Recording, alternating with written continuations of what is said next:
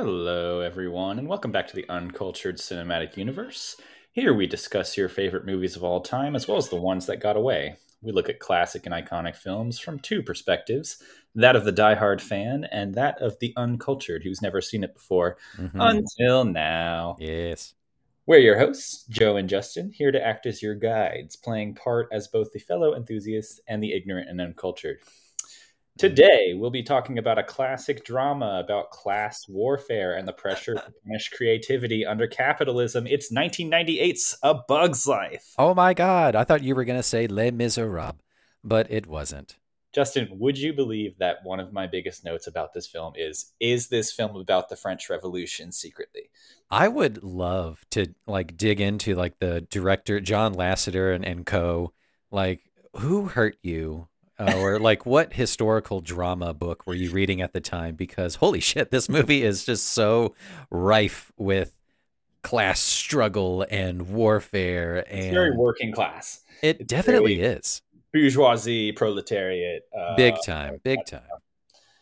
Um, yeah, this is uh, Pixar's second film. I was I was curious which which one out the gate was this? This was number two, like fresh off of uh, a couple years after Toy Story. so that's one of the things that kind of made this movie a little bit of a slump, even though I think this movie's fucking great, Mm. is that it was released between the monoliths of Toy Story 1 and Toy Story 2. So it's very much the Incredible Hulk of the Pixar universe. Between the Iron Mans of MCU. Yeah, yeah, yeah, yeah.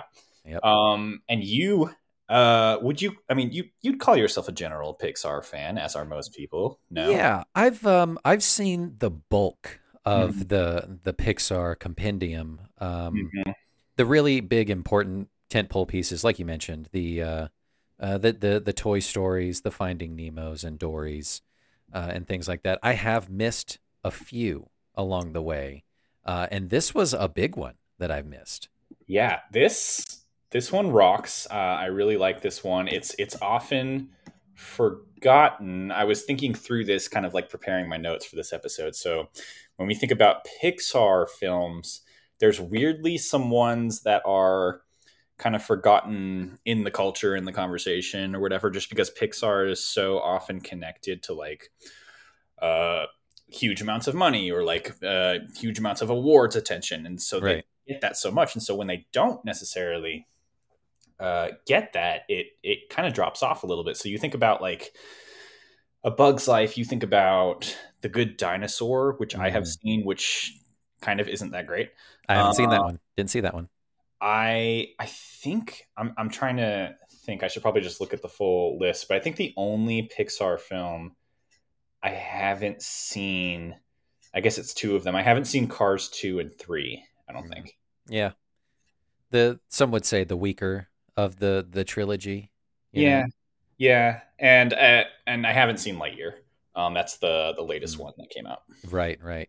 Like I think it got to a point where it kind of got a little oversaturated, you know, uh, as the Pixar animation studios uh, coalesced and condensed down into Disney. It just became just like, oh, it's just it became less special.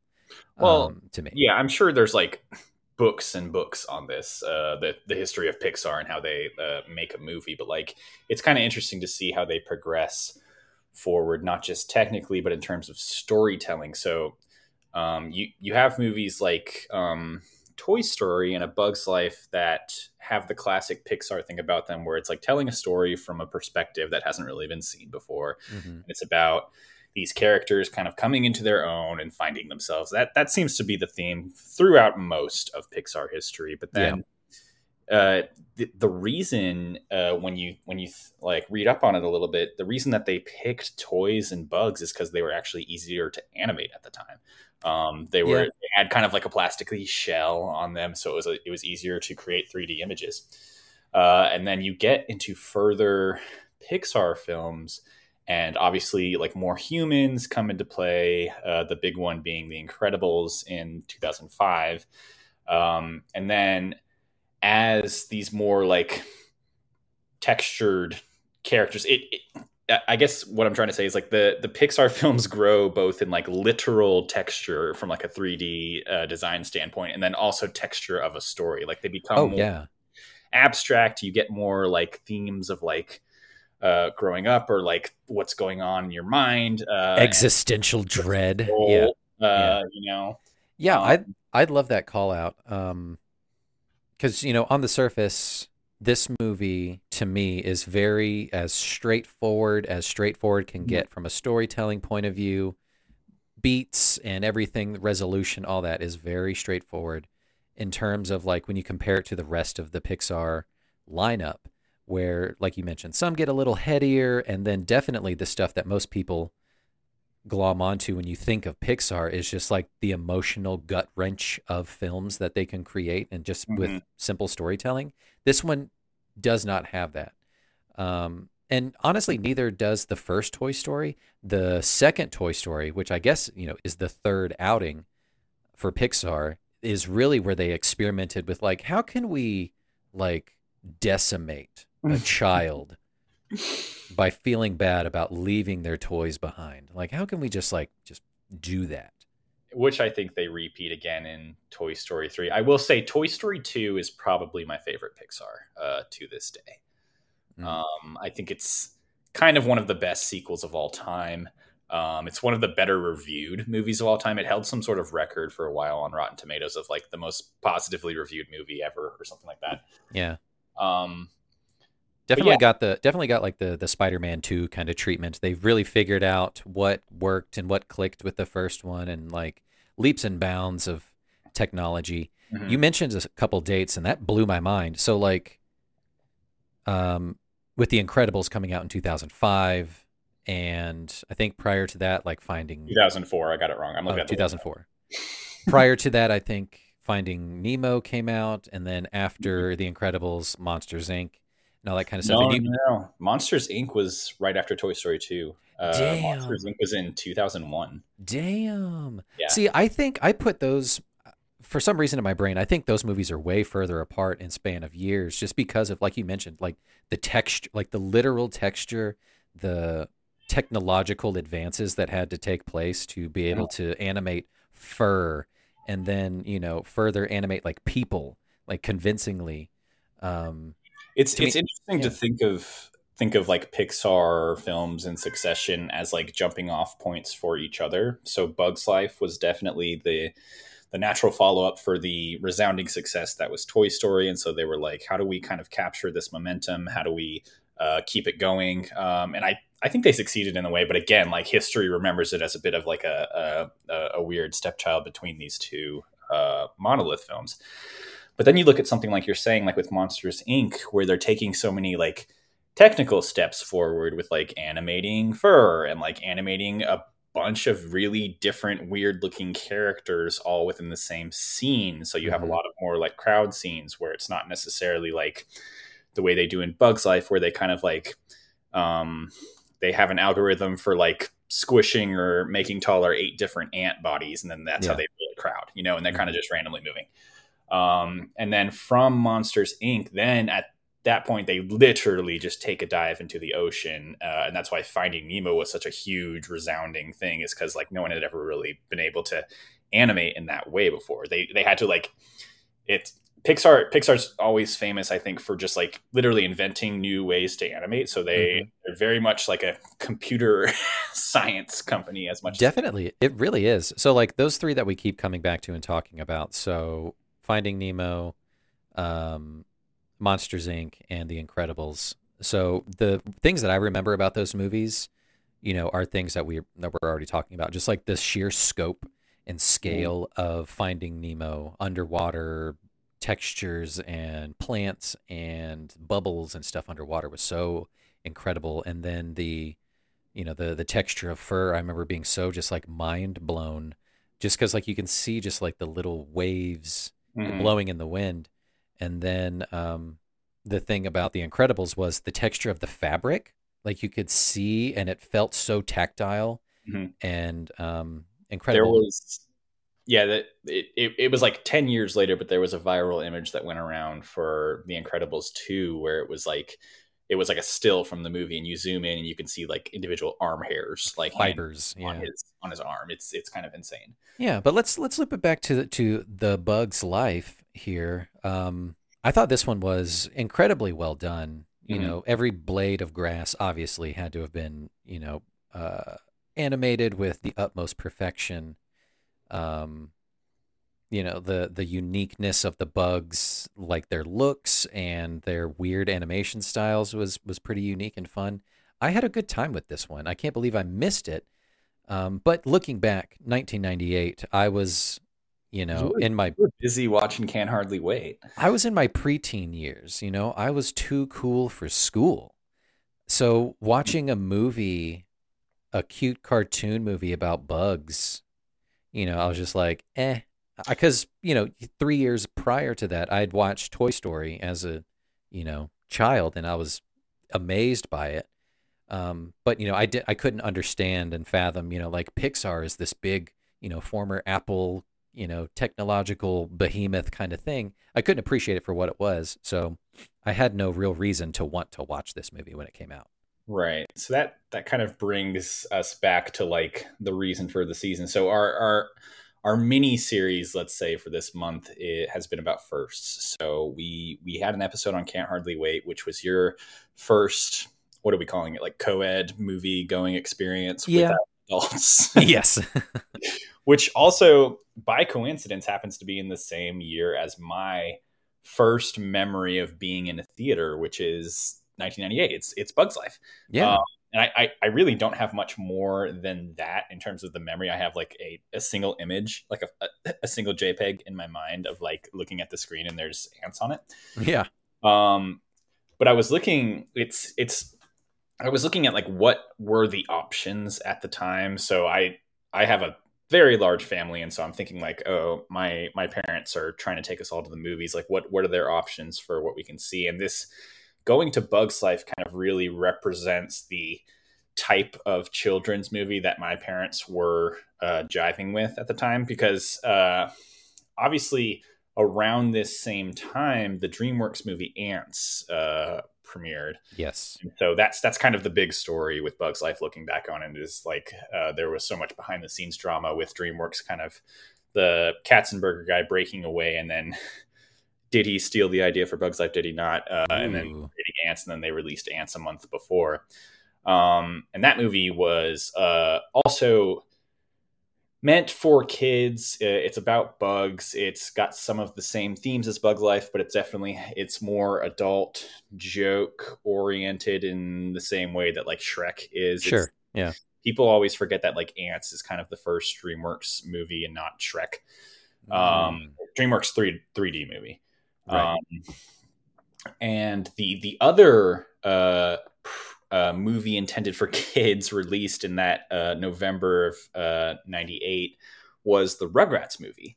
Um, oh. Definitely like uh, the the idea of like coming in from television. It's it's a movie based on a TV show that was on Nickelodeon, and as kids, we we didn't really have Nickelodeon. We we were more of like a PBS Kids family. They didn't really Yeah. want us watching like SpongeBob and stuff like that.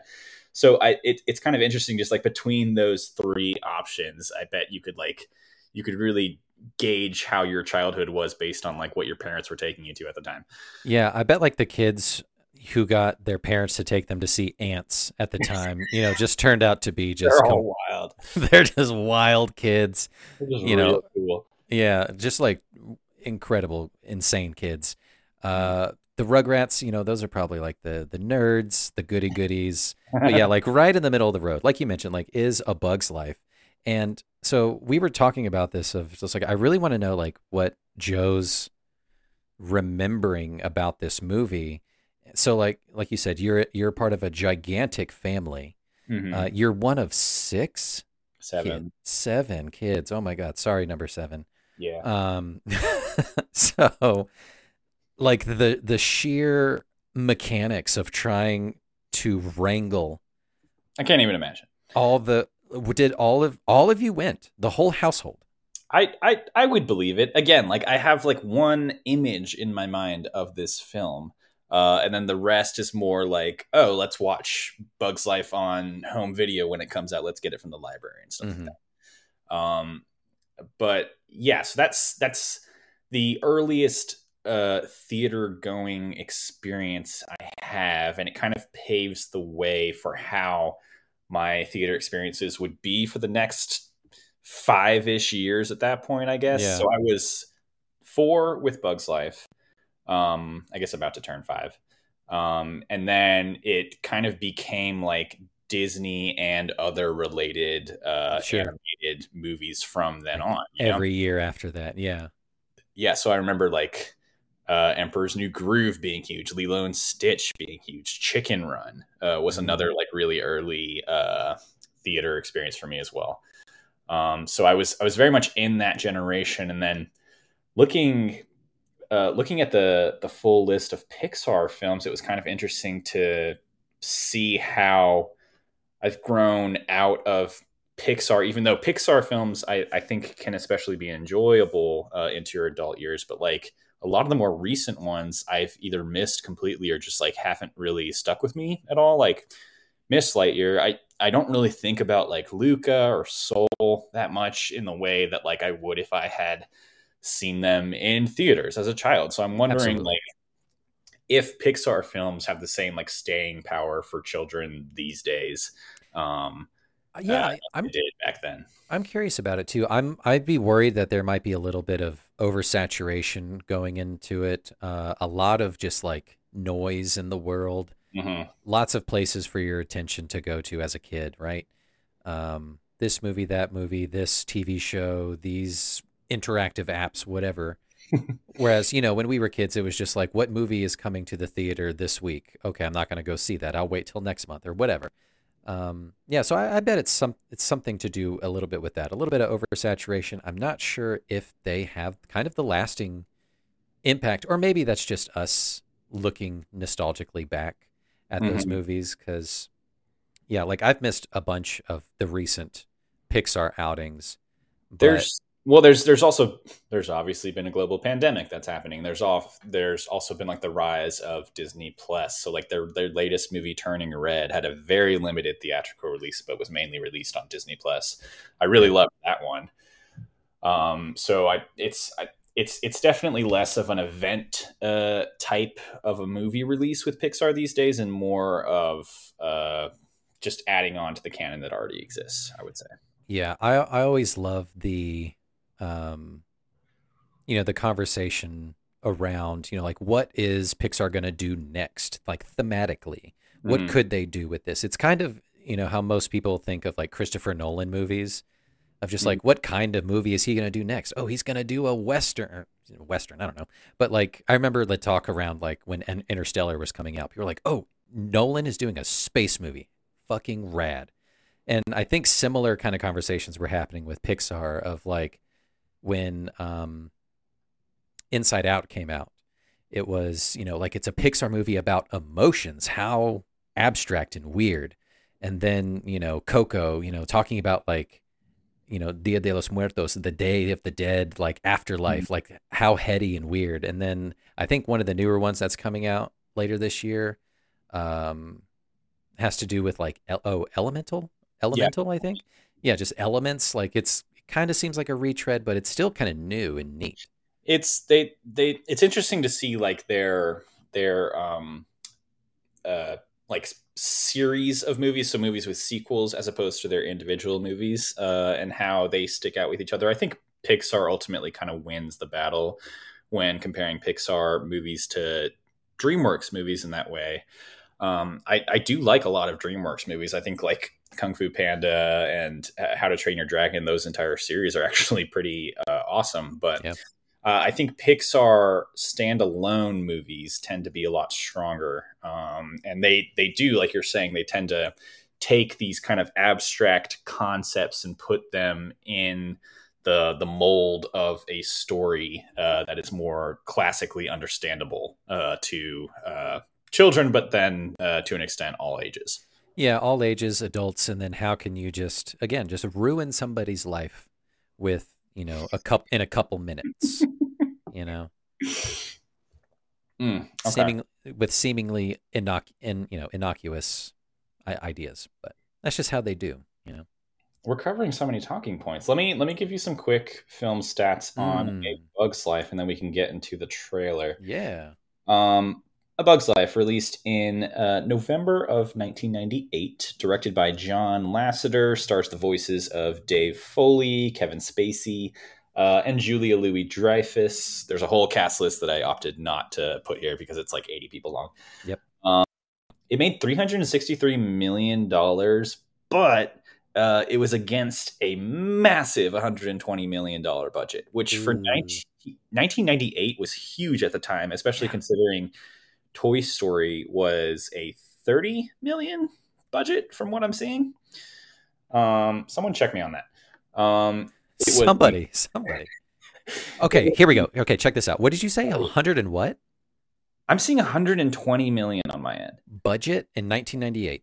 Insane. The year following, 1999, The Matrix, 63 million.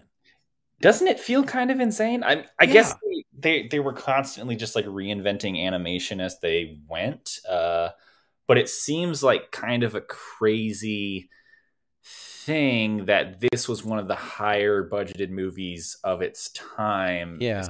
if it's so quote unquote forgotten uh, at this Mhm. point. Right. Um, That's crazy.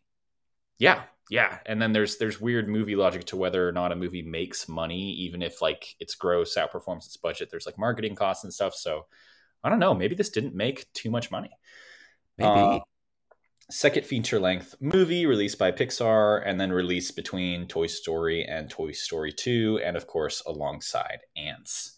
Um, one of the things I wanted to touch on before uh, we get into the trailer was I think it was this movie. It may have been Toy Story, but this movie kind of started the um, the tradition of having a, a Pixar short film come before the main film, which Yeah. eventually built up into like right now, Pixar shorts are are kind of used as uh, jumping off points for first time Pixar directors. They they give them a short movie to do rather than a, a full length movie. Yep. And they put them uh, in front of their regular films. Uh, and so a lot of the Pixar shorts have become just as iconic as the films themselves. And the one I always remember connected to Bug's Life is Jerry's Game. Did you get a chance to watch it? Yes, we totally did. And there's a funny, good side story about this. So uh, I remember you texted me, like, oh, to get the full Bugs Life experience, be sure to go ahead and watch Jerry's game ahead of time. Because it would always play, like on the VHS. Right. It's it's right in front. But we did it backwards. We watched A Bug's Life, and you text me that later, and you're like, "Watch this." So we watched it. But um, later in the day, uh, I think a couple days later, we're like, "Oh, I meant Joe r- mentioned to me like we should watch the animated short that came in front of A Bug's Life. It's called um, I want to say it's Gerald's Game. Oh, God. No. and Ryan went to do a search real quick and she was like, Oh, it's Jerry's game. I was like, Yeah, Jerry's game. That's it. Gerald's game is a completely different thing. Please watch the full length Stephen King adaptation, Gerald's Game, so we can talk about it as a precursor to Bug's Life. I've seen it already, and Ryan hadn't. And I was like, That would have been a completely different thing. Gerald's Game absolutely rocks, by the way. It's so good. Um, and and she's like, "Wait, are they similar or whatever?" And I was like, "No, no, no, no, no, no." and I gave her just a quick synopsis. They're both based off of the same source material. Yeah, right. Just Stephen King wrote Jerry's Game. You heard it here, folks. But yeah, like there is still a heart attack present in both of those. it is. it's so good. Heart Attack Cinema. But yeah, Um, I loved Jerry's Game. Um, I had also never seen that either. I'd always heard about it. Like it's the old guy from Toy Story 2. It's very Yeah. cute. It's adorable. But it really is. It's really fun. Um, you know, love that they got with that kind of um, narrative device to try like an animated short, just to do something fun. I think what it was is like the short was kind of their testing ground for a lot of the animation and like texturizing techniques they used in the actual film. And so they had all this footage and they were like, let's actually just release this as an actual little five minute story. Yeah. Um, that's where that came from. Um, yeah, so Jerry's Game and Bugs Life always tied together in my mind. Um, let's let's go ahead and play the trailer before we get too far into this. I Okay. actually seen the Bugs Life trailer. It has it's had so many like re-releases. I don't I don't really know what the original one here is. Yeah, I don't know if this is the original or original adjacent, but we'll see. Here we go. Let's let's let's take a dive. From the creators of Toy Story,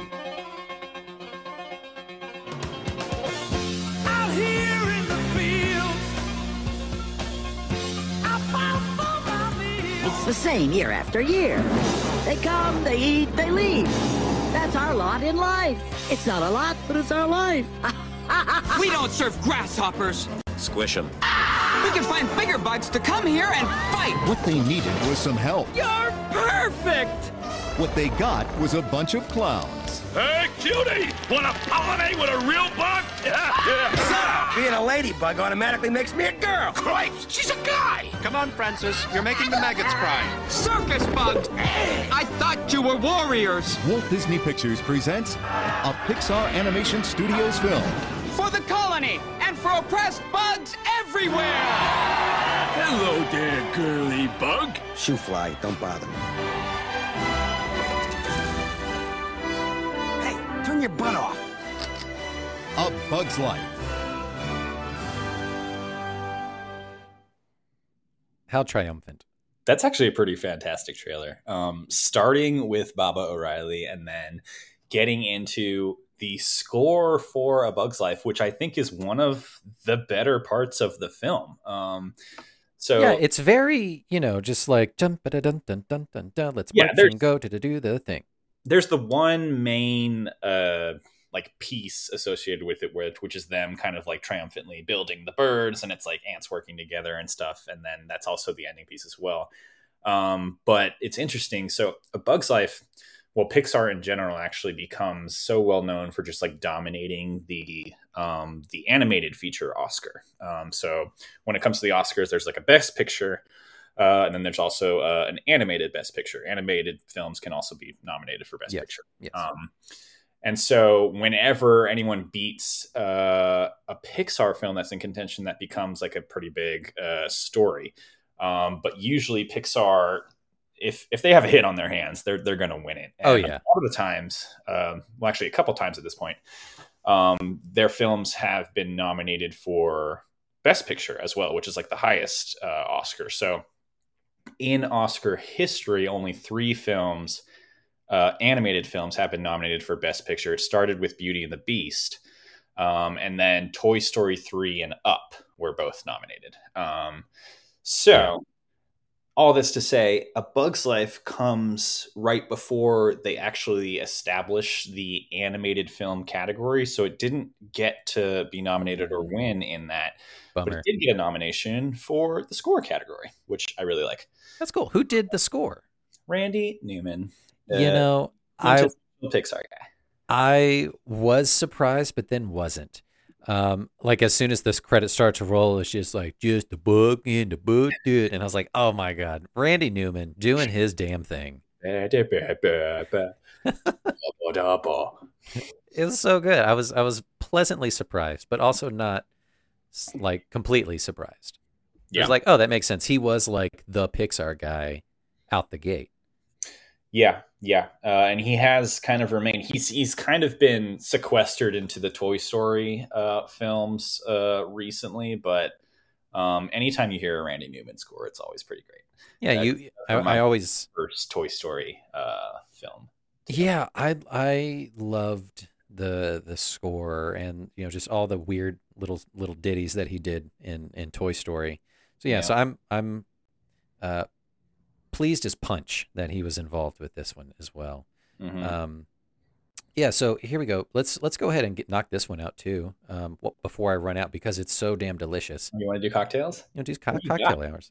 Uh Joe, I'm calling this this is a, a bug juice. This is bug juice with an O positive shooter. You and your damn shooters. Uh, I do love the O positive joke in this movie. I know it's good, right? So this this guy is this is an ounce and a half of vodka, an ounce of sour mix, an ounce of Midori. Top it with Sprite, and it kind of tastes like Mountain Dew. It's delicious. Hmm, that actually sounds really uh, sweet and amazing. Yeah, and then the uh, the O positive is uh, cinnamon whiskey, splash of grenadine, and two bar spoons of maraschino cherry juice. Cheers to you and to bugs across the world. Wait, Oh, cheers to bugs. cheers to the bugs. Are you Just going little to add it in, or is it like a follow up? It's just it's just a side it's just side guy.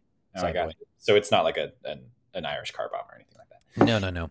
And um, cherry and cinnamon don't go together. Don't do it, folks. tell tell that to every gum company ever. what do you Uh, got over there? What I have, so I'm I was originally going to call it the red finch after the uh, Ah, deeply scary and antagonistic bird from this movie, yeah. um, but it didn't turn out as red as I wanted, so I'm just calling it the finch. I'm working off of a recipe that was called the goldfinch, uh, except Ooh. I replaced some of the items in it with vermouth.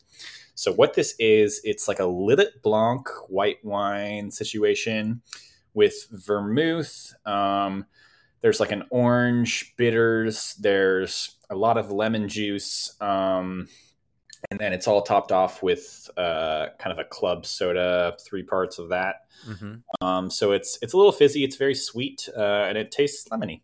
Uh, I the love that. I love that. The Finch. Cheers to you. Mm. Yeah. Cheers. Um, Okay. Well, Justin, before we get too deeply into it, I have, I, I of course have like a random assortment of notes from just watching this movie that I want to point out. But before Mhm. we do that, let's have you do the plot Oh. description for A Bug's Life. Oh God, I forgot.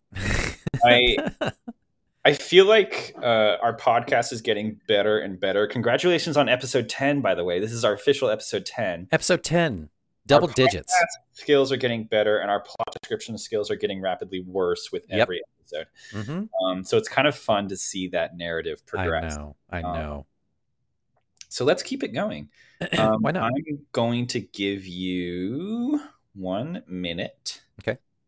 Um, hold please, and then you're going to tell us the plot of the Bug's Life, and you're going to be tempted to start describing every single character. Do not do that because you will get lost. Yep, I've learned from your mistakes, many mistakes. Yes, yes. Keep it general. Okay.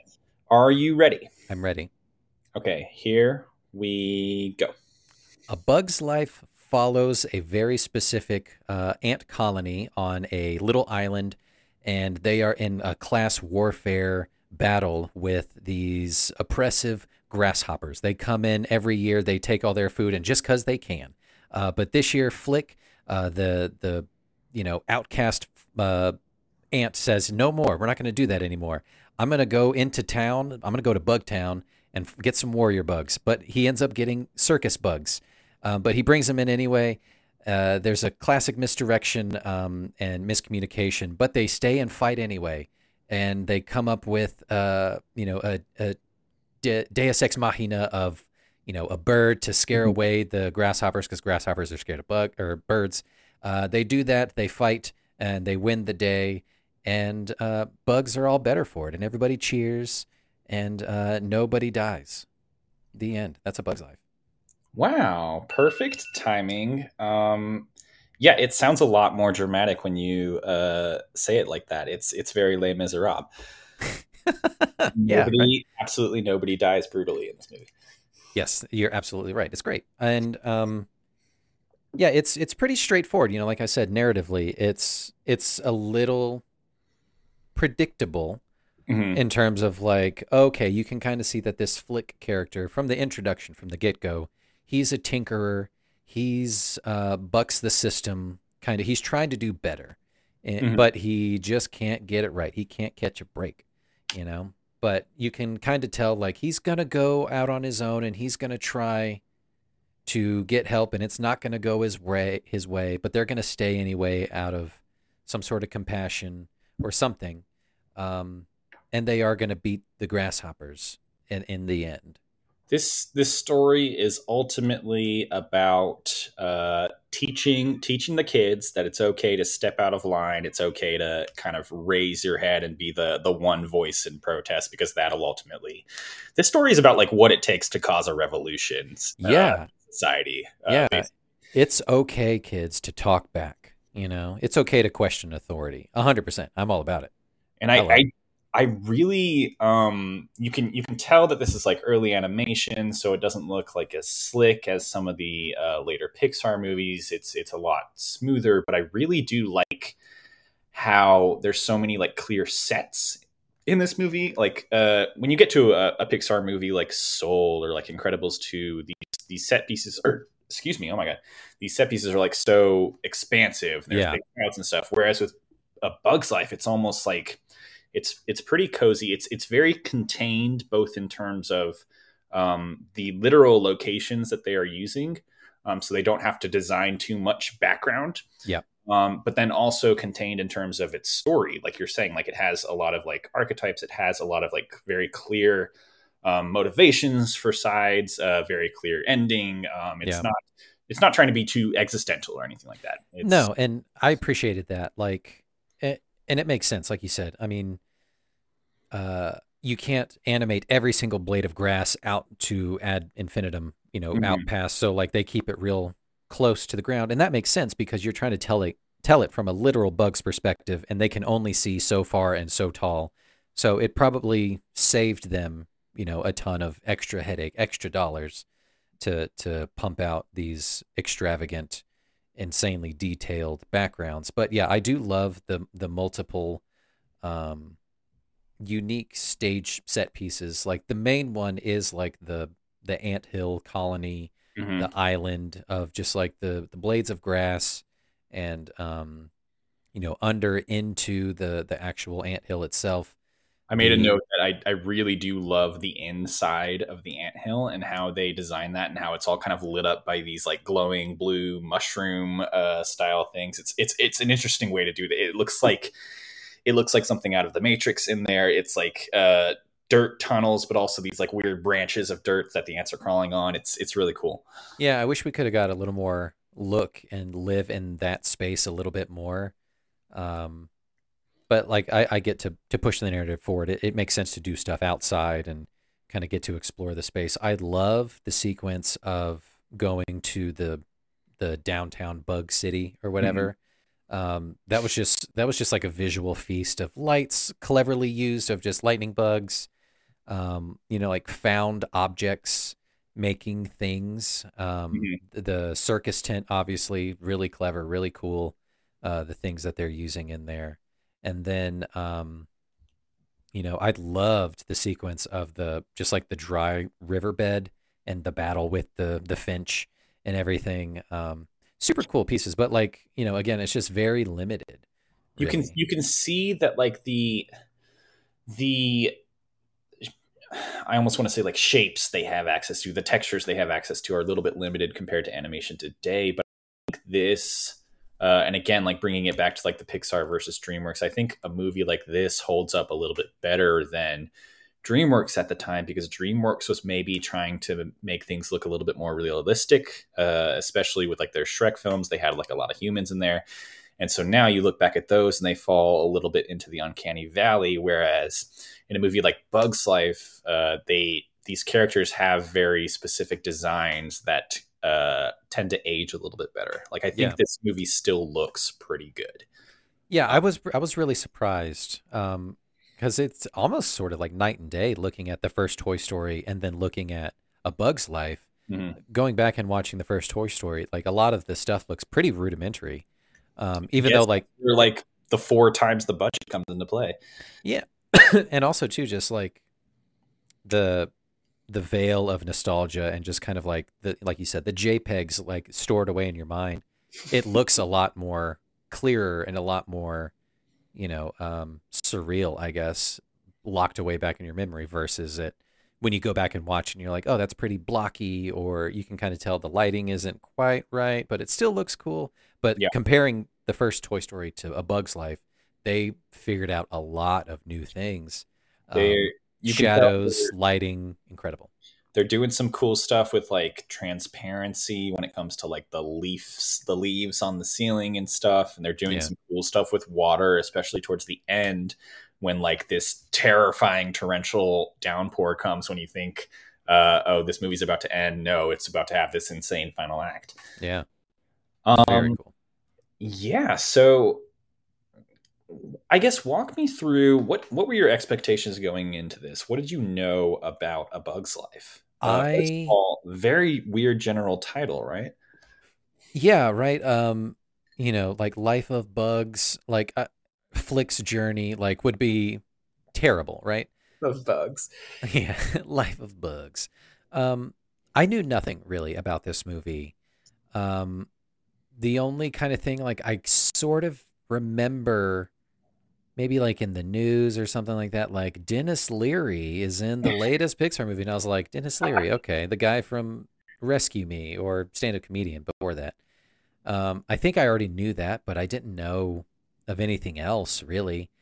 I don't. I, I knew nothing of the story. I had no idea what to expect. Um, I had no idea it was so just like class warfare, pro union, pro railroad, you know, anti establishment. I thought that was fantastic, but I It's- had no idea that's what it was. it's very much throwing off your chains. Uh, yeah, it's the the cast of this film is surprisingly stacked. Um, so the, one of the one of the little blurbs I saw was that like so much of this cast was taken out of like famous people from sitcoms of the 90s at the time yes. Yeah. So, like five different main cast members here were starring in five different shows. So obviously you have Julia Louis Dreyfus from Sein- Seinfeld playing Princess Ada. Um, you have David Hyde Pierce as Slim, the walking stick, uh, who was on Frasier at the time. Let me see. You have uh. Jonathan Ratzenberger was on Cheers. I don't know if that extended to '98 though. I never saw. No, it didn't.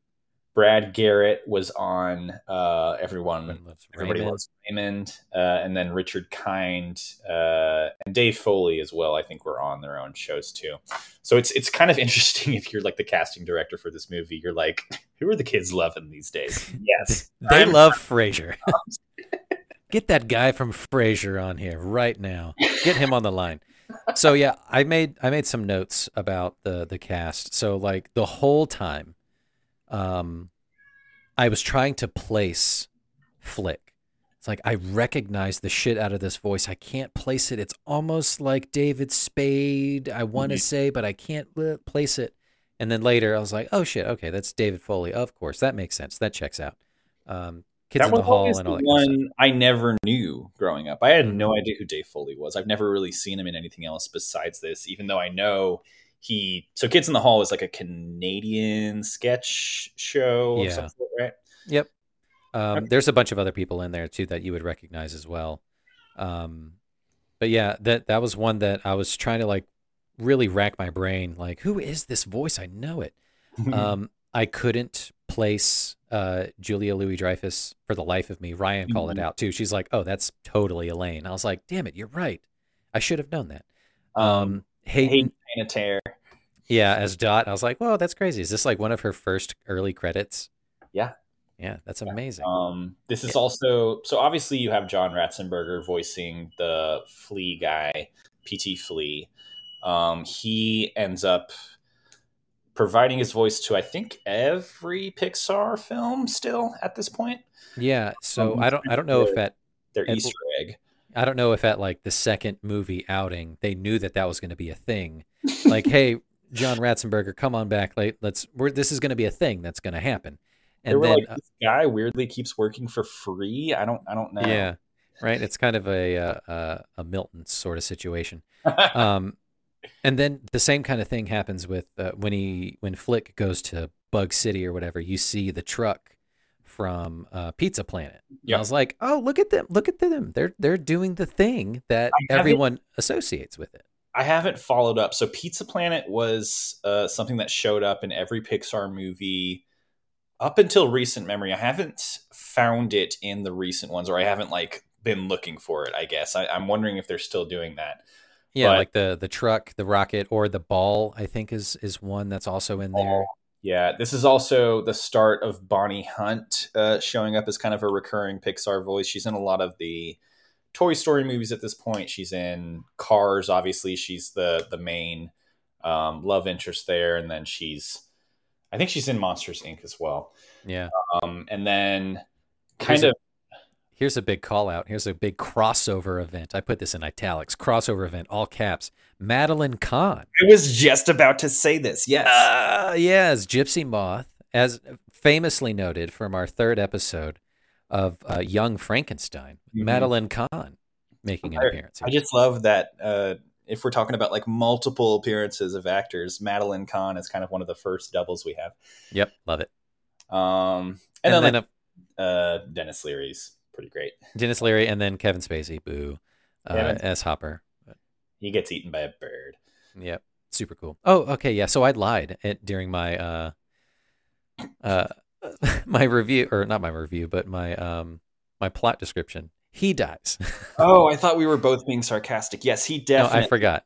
He gets brutally ripped apart by a bird. You just don't see it.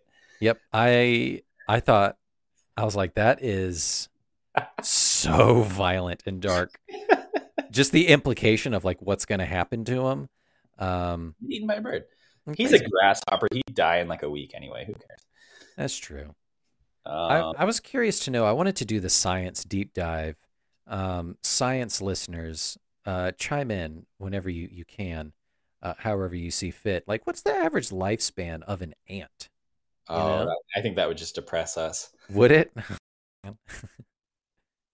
I'd can- say less. I don't know. I think they're very seasonal creatures, so I would say like maybe three to six months, depending on the ant. Uh, Like constantly, constantly being replaced. That you almost have to treat the entire colony as a being rather than the individual ants. But that goes Mm. against the whole entire message of this movie. That's true, but it you know you become uh, if you become a symbol, if you become something more, Master Wine, you know you can Mhm. change the the change the tide. Um, one one quick sidebar. So you mentioned you know they maybe they live six months, whatever. I love the quote from the random fly at the circus. like I only got 24 hours to live. I ain't gonna waste it here. I thought that was genius. There's so many great throwaway lines that kind of leads me into my next note here. So, as a like, four to six year old, like watching this, I'm not really taking in the plot too No. much, you No. know.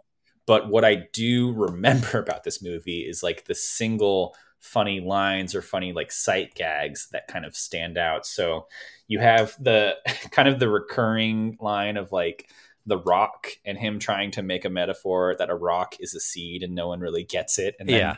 Hayden Panettiere is like, but it's a rock flick. I love that bit. Um, one of the things that always used to crack us up that we quoted all the time as kids was the when he first arrives at the bug town, like outside of the trailer. It doesn't show him at first. It actually shows these two light bugs uh, around Yeah. the electric thing, and one of them just slowly starts going, and the guy's like, "No, Jerry, don't do it. I can't." I remember that being in one of the trailers or something like that. And I was like, oh, okay, I see what they're doing. um, your dad's right. He's gonna die. Francis, your boyfriend's from the circus. Are um, and then anything uh with Heimlich the caterpillar. I had this exact same note. filler. No filler. I had the exact same note. I've always found German accents hilarious. I don't know why, but anytime Heimlich was on screen and had lines, I was dying. It's so good. Him just like breaking out into full on German words whenever he's getting stressed out. he says like Schnell a lot. Yeah, it's so good. It's genius. They were having fun. You could tell the cast and crew were having fun. uh, um, the the moment when the circus bugs first arrive and they haven't really gotten in the mix up yet that they think they're supposed to be performing for some sort of elaborate dinner theater um, and then the the garden class does the mural drawing that shows so much blood and then the caterpillar so good and then They the said we had to draw somebody dying because it would be more dramatic. Like that was so good. That was so good. look Um, at all the blood one quote I that stuck out to me as like, ooh, that's really good. And it's one that I follow as a manager, a people manager of, of sorts. So uh, it's like when Hopper and his gang first bust in and they're like, Where's all the food? And like I think Princess Ada is like tries to make excuses or something like that. And Hopper's like, First rule of leadership, everything is your fault. Mm. And I was like, Ooh, that is genius. That is Like- so good. Kevin Spacey, despite being a terrible human being, is actually pretty terrifying in this movie in a great way. Um, and I Yeah. love I love what they do specifically with sound when it comes to the grasshoppers. Um, so they have this really menacing humming sound when they're first arriving, um, and you never see them arrive, and then they crash through the ceiling because the food's gone because Flick uh, messed it up. Terrifying. That's their first entrance, and then it happens again where they do this whole like bird plan troop, uh, and then that kind of falls apart a little bit. And then they've realized like it's not going to work. Their plan is uh, not going to help them defeat the grasshoppers. They've run out of time to gather the food, uh, and it's foggy. Uh, and so, like, I think I'm, I'm I'm gonna guess that like this level of fog in animation hadn't really been done before. And then you hear the humming, and it's like deafening, and they're all crowded together, and then it just stops. Yeah. Uh, and it's like Jaws at this point, and then the grasshoppers like slowly approach through the fog. Emerge out of the fog. Very cool. Yeah. There's, That's there's a cool weird, touch. Like terror moments found in little things in this movie. So there's the grasshoppers. I, I, I said it before. Like never has a bird been more terrifying than in this movie. Uh, and then uh, the rain coming is also like apocalyptic when it happens too. Right, because it makes sense on a scale. Yeah. You know, everything's subjective. When you're that big, rain like and I think there was like also you mentioned sound design. The sound design of the rain falling Mm-hmm. is also like cataclysmic because it's just these giant water drops. And you can Um, tell you can you can almost tell that they didn't really have the technology to show like things being wet just yet. But so the water droplets themselves are each like very solid looking almost, but it almost works better in that way. It's almost like a meteor shower in the way they're just like exploding all around everyone. Mhm. It's just you know the beaches of Normandy at this point. It be, it turns into a war movie. You know, you mentioned you know there's bits of terror, there's bits of like anxiety, stress, that kind of thing. But the call out that I saw at the beginning hmm of this movie started it said rated G, but it contains depictions of tobacco use. Interesting. I guess it's in Bug City somewhere or at the bar. Smoking a cigar or something. Can they? They're bugs. They're tiny. There they don't is have the bar. lung. They don't have the lung capacity. Um, There's bar. There's also the great scene at the uh, grasshoppers hideout, which is in like a, it's in like an abandoned cactus plus uh, sombrero. sombrero. Yeah. Um, it's the great scene where he's like, uh, "Oh, does one seed hurt you? Does two?" And then he completely buries them and kills them beneath like a massive uh, avalanche of seeds, and it becomes the metaphor. It's it's a lot. Uh, it's a lot of metaphors with like seeds and rocks in this movie when it comes to like one thing not seeming uh, so important uh, or big uh, in its small state, but it has a lot of potential. This movie is about the potential to grow into something bigger. Yeah, like you mentioned, it's this is how you start. This is revolution 101, kids. Like saddle up, take notes, stand up and don't take no shit. Yeah. Like, I, I can't wait to show this to to to my daughter. She's going to eat it up. Just always question motives, That's- always follow the money. Yep. And then this movie starts uh, an animated tradition that I really wish they were still doing these days, which is uh, animated bloopers at the ending. Uh, did you Yeah. stay through the credits to watch I did I did stay through it because uh, I wasn't sure if that was like an already surefire thing for Pixar movies yet or not. But I was like, let me just stay behind, like stay and watch and see what happens. And then I was Mhm. pleasantly surprised uh, of like, oh, this is when they probably started doing that. Yeah. It feels like they did that forever. I think it was just like this, Toy Story 2 and Monsters Inc. are the only ones that have bloopers, which is Oh, kind wow. of insane. Yeah, like who who thought that was an like a good idea? Were they going to follow up with that in every single movie? They should bring it back. I'm saying I want more of it. I, I think it's always hilarious. It's good. Yeah, it's good. You're right. Um, okay. Well, Justin, so if we're talking about Pixar as a whole, um, Mm. I'm really glad that this this this gap in your knowledge has been filled. Yeah, me too. Um, so where I guess like what what what what else are you consuming these days in the realm of uh, animated movies? Like so you have a one plus year old at this point. Um, not really. Are we are we thinking at the level of Pixar uh, just yet, or is it still uh, more Sesame Street? Yeah, baby. This is we are watching Sesame Street every single day. Mhm. um, at the exact same time, essentially, almost every every day at seven thirty. It's after dinner. It is Sesame Street time. Get out of the way. Baby's got to watch her stories. Mhm. Um, we are also coupling that with a lot of Mickey Mouse, Disney Junior, that kind of thing, Love it. and then also like big popular, uh, big big popular with kids these days is um, Miss Rachel. Who's Miss Rachel? Oh my God, Joe, Joe, like do a do a quick Google search. Um, she's say the popular thing is Bluey, but like you tell for what- for like infants, you know, um, Miss Rachel is this super incredible, lovely.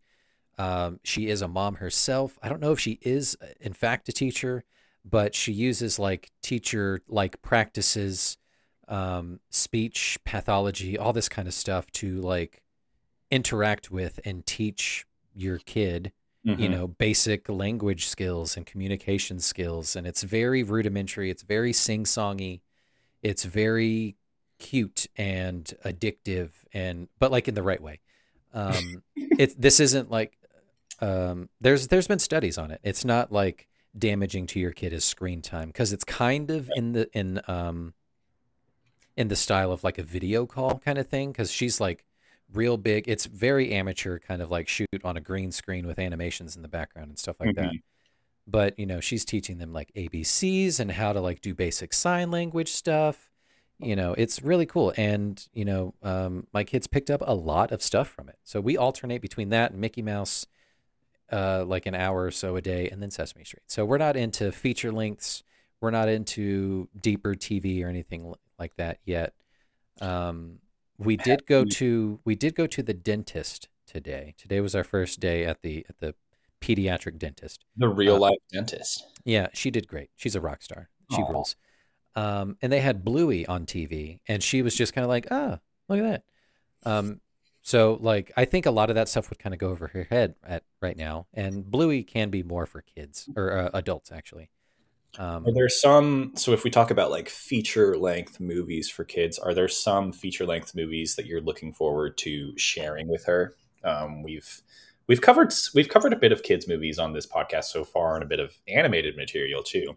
Um, I don't know if like Over the Garden Wall would be a bit much for you know a toddler, but honestly, I think it's digestibility of, you know, short episodes.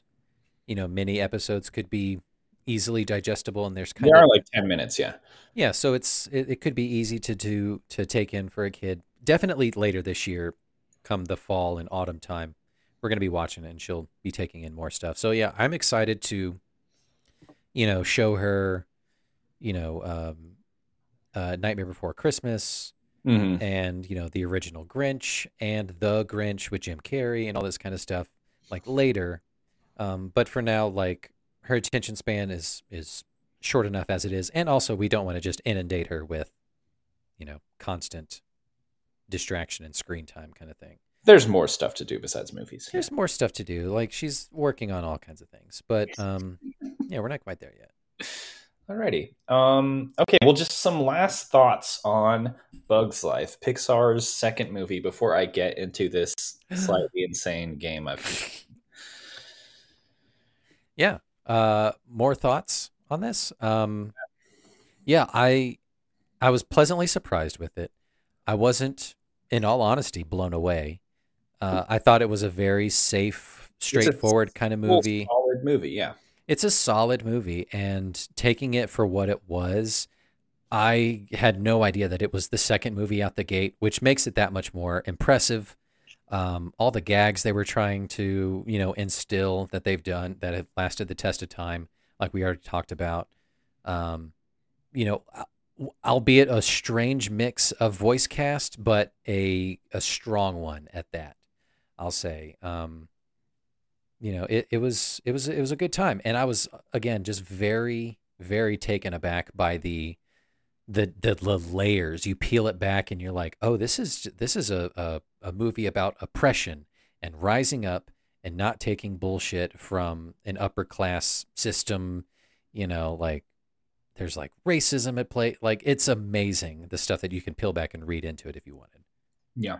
It's it's interesting to see it as well, like as the second movie in the Pixar lineup. Like Toy Story was kind of this one-off hit, but Bugs Life is the one that establishes a pattern, right? Um, Yeah. So you you start to know like, okay, this is what a Pixar movie starts to look like. This it's going to have this kind of stacked cast. It's going to have this type of like smart but like uh, kid-friendly humor. It's going to have this type of uh, animation where you've uh, you've never really like seen characters like this before. Yeah. Um, and it's it's interesting to kind of treat that as the building block for bigger Pixar movies to come. Yeah. And then another thing that I took away from this is just the sheer insanity of trying to imagine a family of nine wrangling their seven snot nosed kids from the mountains of northern Georgia. Oh, it was Atlanta at that point. We were singing it here in Atlanta. Okay. but still, just all this the- this clan of, you know, seven kids, two adults trying to like make it happen in a movie theater. Yeah. Um, is something that'll that'll stick with me now that I know about this about you. Maybe that's the reason I only have one image in my mind of Bugs Life is because we left immediately after that because we couldn't all just like sit still. I can't imagine the amount of popcorn and bullshit that you guys left on the floor. Nightmare. Um, okay. Well, Justin, let me tell you something about uh, this game that I have concocted. I had a dream the other night before I thought through this where we literally were doing this episode of the podcast, recording it, and I hadn't come up with the game. And it became this thing where it was like too late to admit to you that I haven't come up with due to shame and stuff. But we were also like getting half an hour in, an hour in, and I was like, "What? What is going to happen uh, when we get to this game?" And I got nothing. Um, because I had like I I had given you the name of this game before I actually came up with what it was. Did you? Oh my god, I love that. Um. Okay, so if if you ever doubt how concerned I am with this podcast, just know that I'm having stress dreams about it at this point. That's amazing. You're having those college dreams of like, I didn't finish my report in time and I'm late for class. um. So why don't you uh, go ahead and play the intro for what we are calling uh, Pixar Thunderdome? Oh my god, here we go.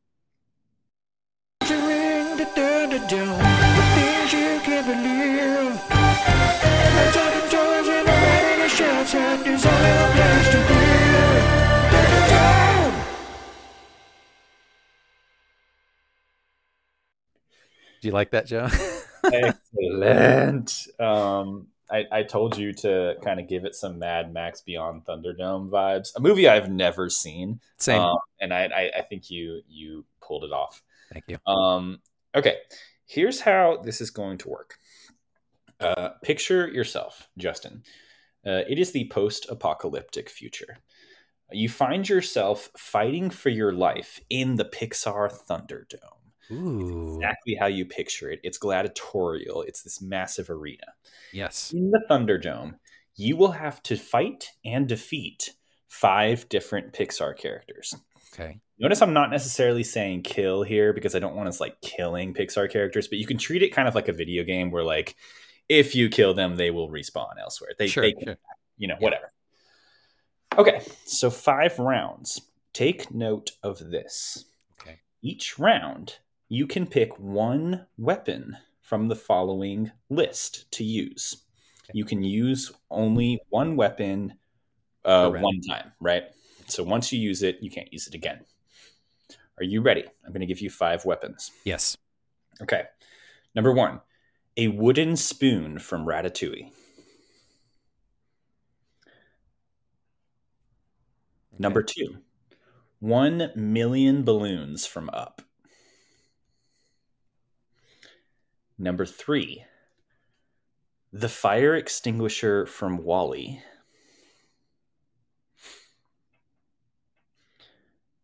Number four, the exploding rocket from Toy Story. And number five, Syndrome's zero point energy gloves from The Incredibles. Do you understand what I'm saying there? Yep. His little freeze glove thingies. So notice the weapons kind of increased in power as we went. Oh yes. Um, so the way we're going to do this, uh, I think in our games in the past few episodes, they've gotten uh, very trivia focused, and I Yeah. was like, I could do a Pixar trivia game, but this is probably the only Pixar movie we're really going to be able to cover, just given the rules of our podcast. Um, Sure. Kind of wanted to go all out, so we're going to get back into more of like the improvisational style. Okay. that I'm into it. with. Yeah. I'm going to give you, I'm going to walk you through five rounds of this gladiatorial combat. And I'm going to introduce a Pixar character with every round that you have to defeat, whichever way you see fit. Just walk me through it. Defeat, get them to yield, or, you know, just like poof them out of existence. Done. Um, every single time using one of the weapons on that list. Okay. The, But I can only use them once. you can only use them once. And the final rule, the final rule is that you have a one time phone a friend option where you can summon any single Pixar character to help you defeat an enemy. Okay. I'm I'm there. I'm with you. Okay, are you ready? So round one, you're you're in your gladiatory, you're you're in your gladiator outfit. Also Yes. a callback to our secret episode one.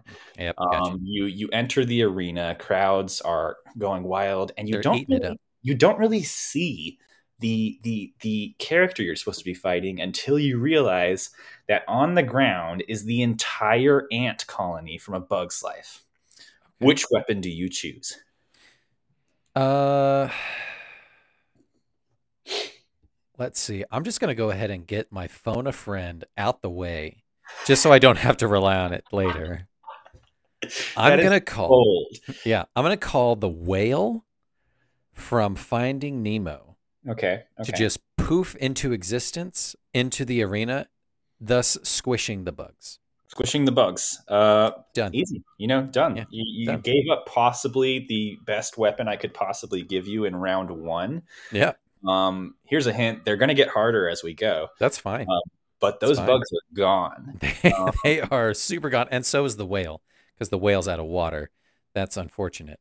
But- So, which which weapon were you carrying at the time? Because you got to cross one weapon off the list. Oh, I do. Okay. Um, I had, I had the obviously I had the wooden spoon in hand. that makes sense. You didn't want to bat all those ants with the wooden spoons. Maybe you pick off a few survivors here and there. Yeah. Okay. All right. All right. Round two, the, the the level kind of like raises up. You're in some somehow like another gladiatorial arena, except it's like kind of darker in here. It's a little spooky.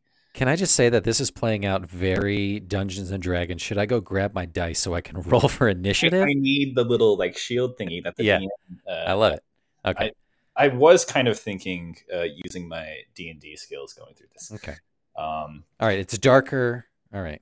Uh huh. again, you don't really see uh, who the enemy is uh, until you kind of walk out in the middle. It's kind of misty. There's like these weird structures all over the place, and you get smacked in the back of the head by what feels like a reptilian tail. From Monsters Inc., it's Randall who has the ability to camouflage himself like a chameleon so that he's invisible. Okay. You have already used your phone a friend And the wooden spoon. iconic first round pick. Yeah. What weapon are you picking, and how are you defeating Randall? I'm going in order, and I'm going to grab the million. I'm going to summon the million balloons. They all appear. I grab hold of the million balloons, and I immediately ascend. Tell me more. And I'm just waiting. I'm waiting it out. I'm hanging out there because he's got to eat. He's got to sleep. And I'm just waiting him out until he just perishes. Justin, you have to eat and sleep. So above here, what I'm getting, I'm picking off, you know, airborne avian type of food. I'm catching my food up here, you see. Birds fly by, snatch, munch. I'm good to go. And I'm watching as he slowly, this is days, by the way. This is tur- turned to weeks. Brutal. The crowd below just like slowly gets smaller and smaller as people kind of tire out. Like And I'm losing, and I'm slowly kind of like coming down as like a couple balloons pop. but like at week three, Randall finally keels over and dies, and then I'm already like a foot off the ground, so I just kind of land and I'm and I win. I emerge This- victorious. This is what the plot of Up should have been. Okay, okay, cool. you gave me a good answer there. You used up your 1 million balloons. All right. Round three. See, you think the arena's kind of kind of going to like rise up uh, into a new one? No, it doesn't. It's the same. Instead, it's the same arena. Randall's dead body is still there. There's these like weird kind of tall structures around you, little obelisk things, and the arena starts filling up with water. Ooh. Um, so it gets to be about, let's say, 30 feet deep. Randall's body kind of floats away. And you're kind of like perched on one of these obelisk things there. So now they're they're kind of like these little mini islands now in the Mhm. arena. And then you see it kind of coming and then starting to circle you a fin. From Finding Nemo, it is Bruce the shark, and he is no longer a vegetarian. I love it. Oh, because like I could probably cut my leg or something on the obelisk trying to climb up. Blood is in the water. Yeah, He you've got like bird blood all over you from eating them, I guess. Yes. So what I'm gonna do, I'm gonna look up into the crowd, and who do I see? But I see the guy from Jaws is there. He's just there watching, and he he's uh, the main guy from Jaws. He's he's like a loving it. hellish limbo that we're in right now. yeah.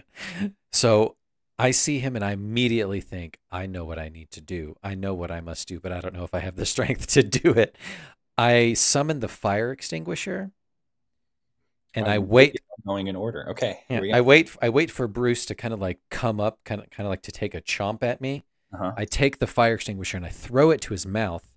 And at the exact time as that happens, I look over and I summon to the guy in the crowd. I say, now. And he just can't help himself. He is compelled to pull out his rifle and shoot the fire extinguisher as it's in Bruce's mouth as he's opening, and uh, Bruce explodes, just like it did at the at the end of Jaws. You cheated your ass into a second weapon there, but I love the improvisational skills at work, so I will accept the fact that um, Robert Shaw somehow ended up in the crowd of this uh, Yes. arena. Yep. Okay. That was a one timer. I know. Um, I know. okay. Um, Bruce chunks flying everywhere. Again, they they they, they fade away. They disappear. Um, Bruce is fine. Um, the the water levels uh, slowly uh, uh, go down. Uh, the red water just like drains away, and you're It- just you're you're Yeah. heaving. You're It, it was Roy Scheider, by the way. Roy Scheider from Jaws, 1974. He's there. Anyway, okay, go ahead. No, the Oh, water's draining. I said the guy who got eaten by the shark, right? Yeah. Um, okay, the water's draining away. Uh, you're kind of dripping. You're a little bloody, and then you hear this kind of like futuristic mechanical sound, kind of whirring around you. Uh, and then you hear a, a slightly robotic female voice from the sky that just says "directive." Um, it is Eve from WALL-E, and let me remind you that Eve is an incredibly futuristic robot that is equipped with, um, I think, uh, like rocket launchers in her arms, and she can fly. Yeah. Yeah. Uh, so what I do, again, I love sticking to order. I'm compulsive in that way. I'm going to summon. you the order of the weapon. I'm giving the order uh, weapon number four. I summon the exploding rocket, which is really just a just a bottle rocket, right? Um, so I summon it, but I don't. I don't. T- oh my god! I don't touch it. I let it like kind of like uh, pixelate into into thin air and kind of just like descend. But I treat it with such reverence. You know, I'm just like, oh my god, this can't. What what is this? And I start to worship it. Right. I really hoped you would go this direction, and I love it. Keep going. I'm starting to worship it, and I'm like, like, why? Are, can you see? Can you even believe this? To to her just circling around, and as she's kind of like doing her thing, like targeting, um, and I go to bow one more time, um, the the match that I find on the ground, which was inside of Bruce's stomach, it's just there. It is now dry, bone dry. I I do the thing where I flick it with my thumb. As I'm bowing down, I flick it with my thumb and I light Oh, the bottle really rocket cool. As she's coming down to like inspect it and it's just and then it shoots up into like her mainframe screen and then just Uh-huh. explodes and then you know chips and particles everywhere I was, I emerge I was victorious Yeah, I was really hoping as part of uh, one of your strategies here in this game, you would try to befriend one of them and defeat them through friendship, and that was kind of what this was. Um, so very Yeah. good. It was through be- bewilderment and, you know, idling a, you know, uh, praising to a false idol. She fell for it. Fool. Um, the crowd loves it. Uh, they're cheering your name. Um, uh, they're they're cheering Justin. They're all kind of wondering what what what's where does the name Justin come from? Where where in Rome? um, and then uh, the name uh, slowly starts changing from Justin to something else. They're doing kind of like a a a, a, a, a slow dance in the crowd. They're kind of like uh, uh, rocking back and forth on their heels because they know who's coming. The defending champion. Uh, they start just saying Bob over and over again.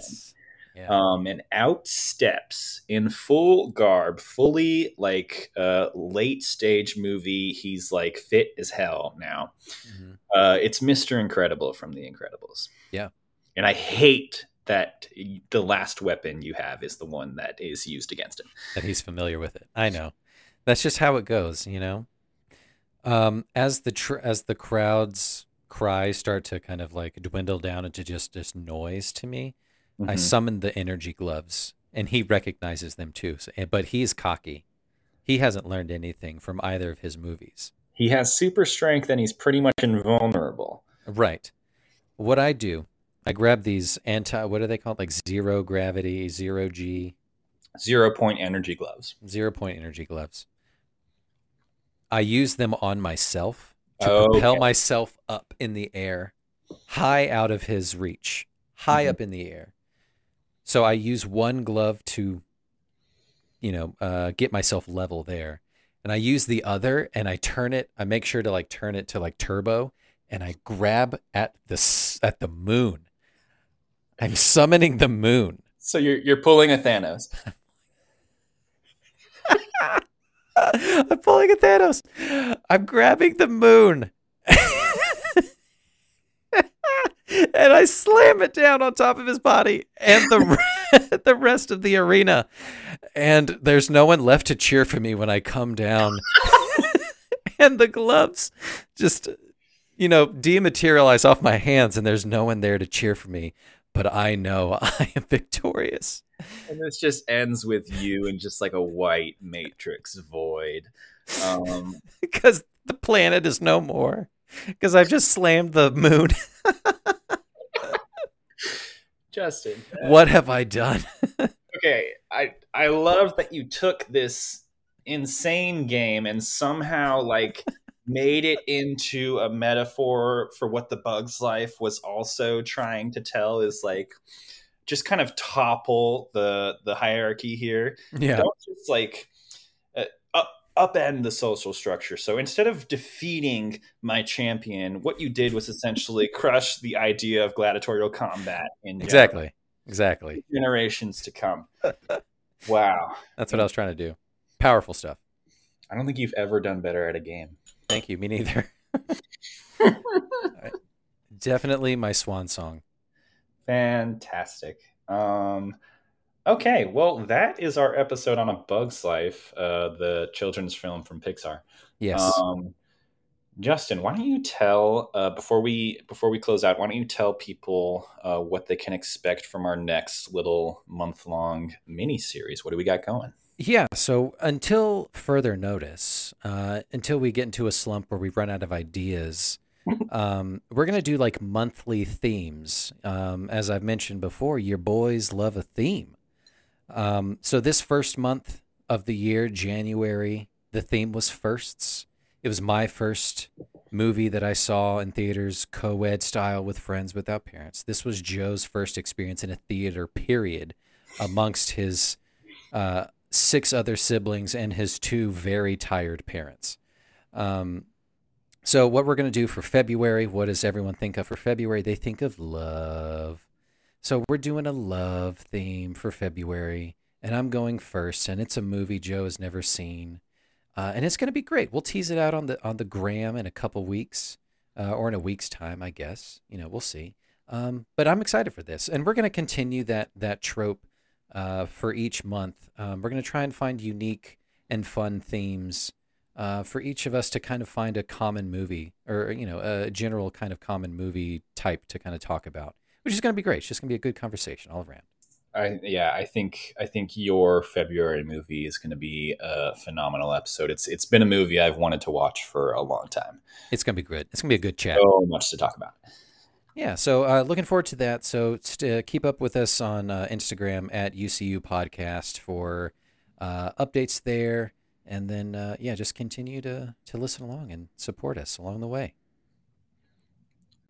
Alrighty, well, a bug's life. A bug's life. We did it, Joe. Justin, thanks for watching with me, and I'm I'm I'm really glad I got to show this movie to you. Me too. It was fun. I'm I'm glad I got to fill that punch, that hole punch in my Pixar viewing history of the OG Pixar movies. All right, Joe. Thank you, uh, UCU crowd. Thank you guys. We'll catch y'all later. Bye.